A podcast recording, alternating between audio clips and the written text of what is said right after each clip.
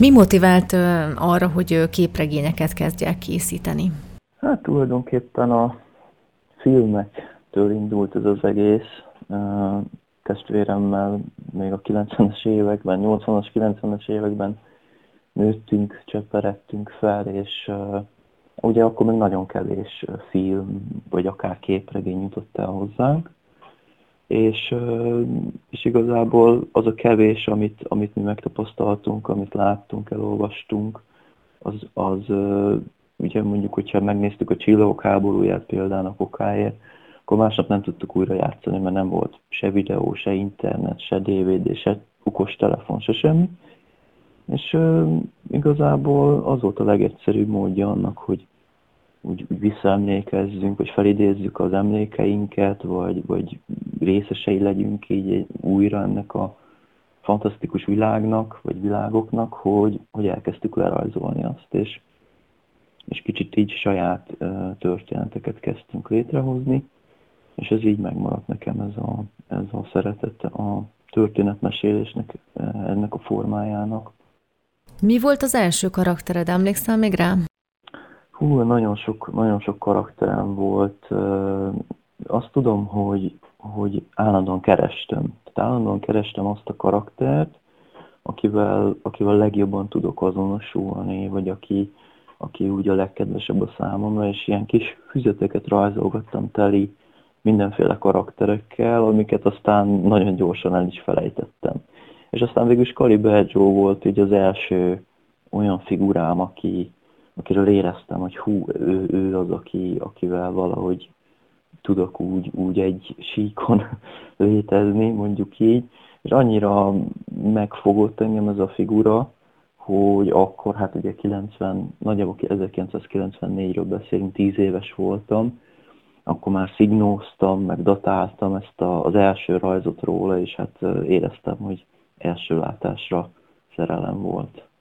És hogyan alakult ki a rajz a stílusod, a grafikák, grafikai stílusod? Hát eleinte próbálkoztam nagyon sokféle stílussal. Hát természetesen azok a képregényem, amik legjobban megfogtak akkoriban, legyen az például az Asterix, vagy a Lucky Luke, vagy egyéb képregények, akár mondjuk Star Wars képregények is, amik eljutottak hozzánk ezeknek mindig próbáltam valamilyen szinten átvenni a, a stílusát, azoknak nyilván amelyik legjobban tetszettek. Későbbiekben viszont főleg az volt nekem a fontos, hogy, hogy a történetet meséljen. Tehát, hogy minél inkább létrehozzak egy, egy épkézlát történetet, mert korábban az volt talán a probléma, hogy, hogy az a törekvés, hogy valami minél szebb legyen, minél minél vizuálisabban, hogy mondjam, megnyerőbb legyen, az úgy elvitte a, a hogy mondjam, elvitte a, az erejét annak, hogy egy, egy történet létrejöjjön ezekből a kis párkockás képregényekből, mert, mert párkocka után mindig föladtam, és, és mindig törekedtem arra, hogy na majd talán a következő jobb lesz, és, és az még jobb, stb. És, és a Johnán ez így megváltozott, és az volt a lényeg, hogy, lehet, hogy egy kicsit gagyi, egy kicsit olyan váltatos, kicsit olyan bénácska volt az egész, viszont összeállt az egész egy nagy történetté, és valahogy ez, ez lett így a, a, a, úgymond így a hit vallásom, vagy így a képregényes utam, hogy elsősorban mindig a történetre kezdtem el koncentrálni, és mindig második eh, helyen szerepelt a rajzi kivitelezés. Egy önerőből kiadott képregényt készítesz, mi ennek a nehézsége? A legnehezebb talán az, hogy, hogy mindig is nagyon önfejű voltam, mindig, mindig a saját utamat próbáltam járni, és ez gyakorlatilag azzal járt, vagy azzal jár, hogy, hogy teljesen egyedül csinálom a képregényt, tehát ugye normális esetben, hogyha lehet ilyenről beszélni, ugye mondjuk Amerikában, vagy Nyugat-Európában, vagy bárhol más a világon egy képregényt általában úgy készítenek, hogy, hogy van egy író, van egy mondjuk egy rajzoló, egy tuskihúzó, egy külön színező, tehát ezek általában mindig külön ö, posztok, mondjuk úgy. Ö, hát persze ez elsősorban arra azokra érvényes, akik, tehát hogy mondjam, mondjuk ugye a commerce, vagy, vagy a piac képes képregények, ahol ugye az a cél, hogy viszonylag rövid idő alatt sokat termelni. Tehát szerzői képregények azért vannak, de ott is sokszor megoszlik az, hogy van egy író, és mondjuk van egy rajzoló, színező, stb. Na most itt nálam minden feladat rám hárul. Nyilván ennek megvannak az előnyei, hátrányai. Az előnye az, hogy, hogy mindent pontosan úgy tudok csinálni, viszonylag kompromisszumok nélkül, mint hogy én azt elképzelem. Ugyanakkor rengeteg idő, meg energia. Tehát ezért is van az, hogy most az új képregény sorozatommal is, hát gyakorlatilag évente egy füzetet tudok kihozni, amiből mondjuk a normális az lenne, hogy havonta, két havonta, vagy esetleg három havonta jelenne meg egy füzet, de tehát ez az évente megjelenés, ez, ez nagyon-nagyon lassú, de hát sajnos jelenleg ez a helyzet. Mennyi idő alatt készülsz el egy füzettel? Hát ugye egy bejátszik az is, hogy rengeteg más munkám van, tehát ez, ez még, ez a képregény még mindig nem arról szól, hogy, hogy mondjuk ebből élnék meg, még ettől nagyon-nagyon messze, messze állok. Tehát ez egy ilyen szerelem projekt, ami, amit gyakorlatilag a munkaidőmön kívül készítek.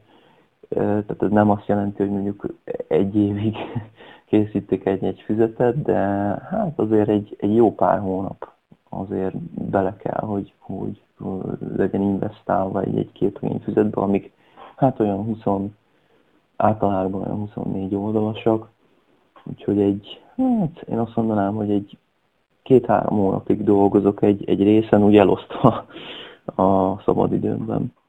Ugye a képregényes élet, a Szegedi Képregényes Élet ö, nagy eseménye, a novemberi Képregényfesztivál. Hogyan indult el ez a sorozat? Hát most ugye végül is uh, 13. éve, hogyha jól számolom, hogy, hogy elindult. Tavaly sajnos ugye nem volt lehetőségünk megtartani, és mert most lesz ugye ennek egy ilyen kis megélése egy a Szeged folyóirat hasábjain, hogy mi lett volna mondjuk a tavalyi képregényfesztivál kapcsán.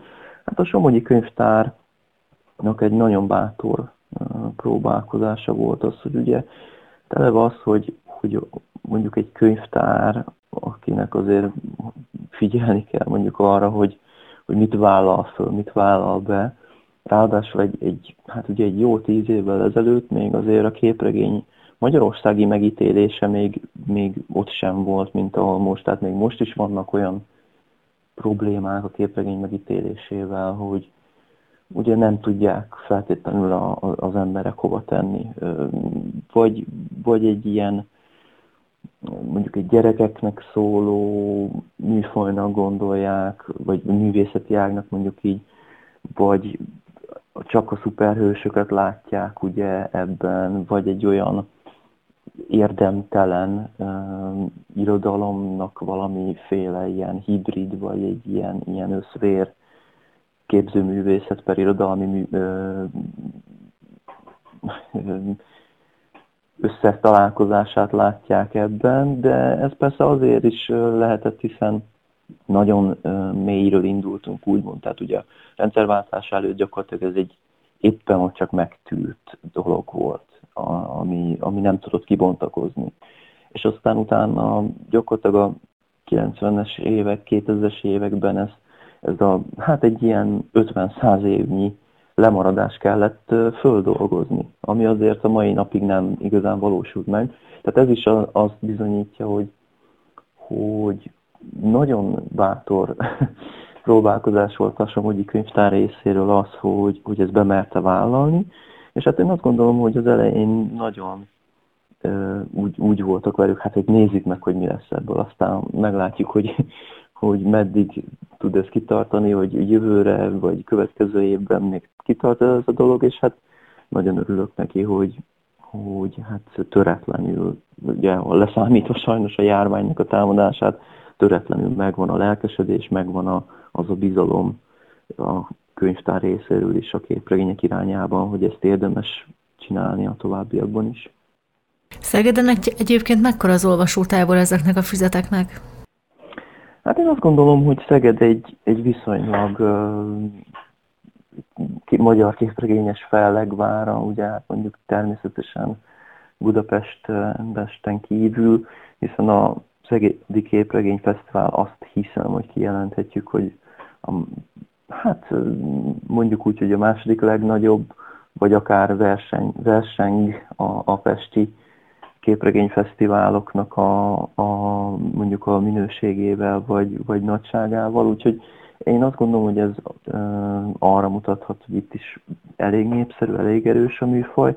Ugyanakkor van, ugye Szegeden mindig volt ez a, ez a határváros, uh, tehát az hogy, az, hogy mondjuk úgy, hogy itt a határon túli hatások mindig egy kicsit erősebben jelentkeztek, és azt azért tudni kell, hogy, hogy mondjuk így, hogy így a, a jugoszláv vagy szerb területen mindig is erős volt a képregény. Hogy miért, azt pontosan nem tudom. Nyilván ez, ez benne van az is, hogy ott előbb indult el a, a képregényeknek úgymond a, a megengedése, tehát az egy ilyen mondjuk úgy, hogy, hogy ez a hatás is úgy gondolom, hogy érződik Szegeden. Tehát én azt gondolom, hogy erősödik mindenhol Magyarországon, és természetes, hogy a, a városokban talán jobban erősödik a képregényekhez való bizalom.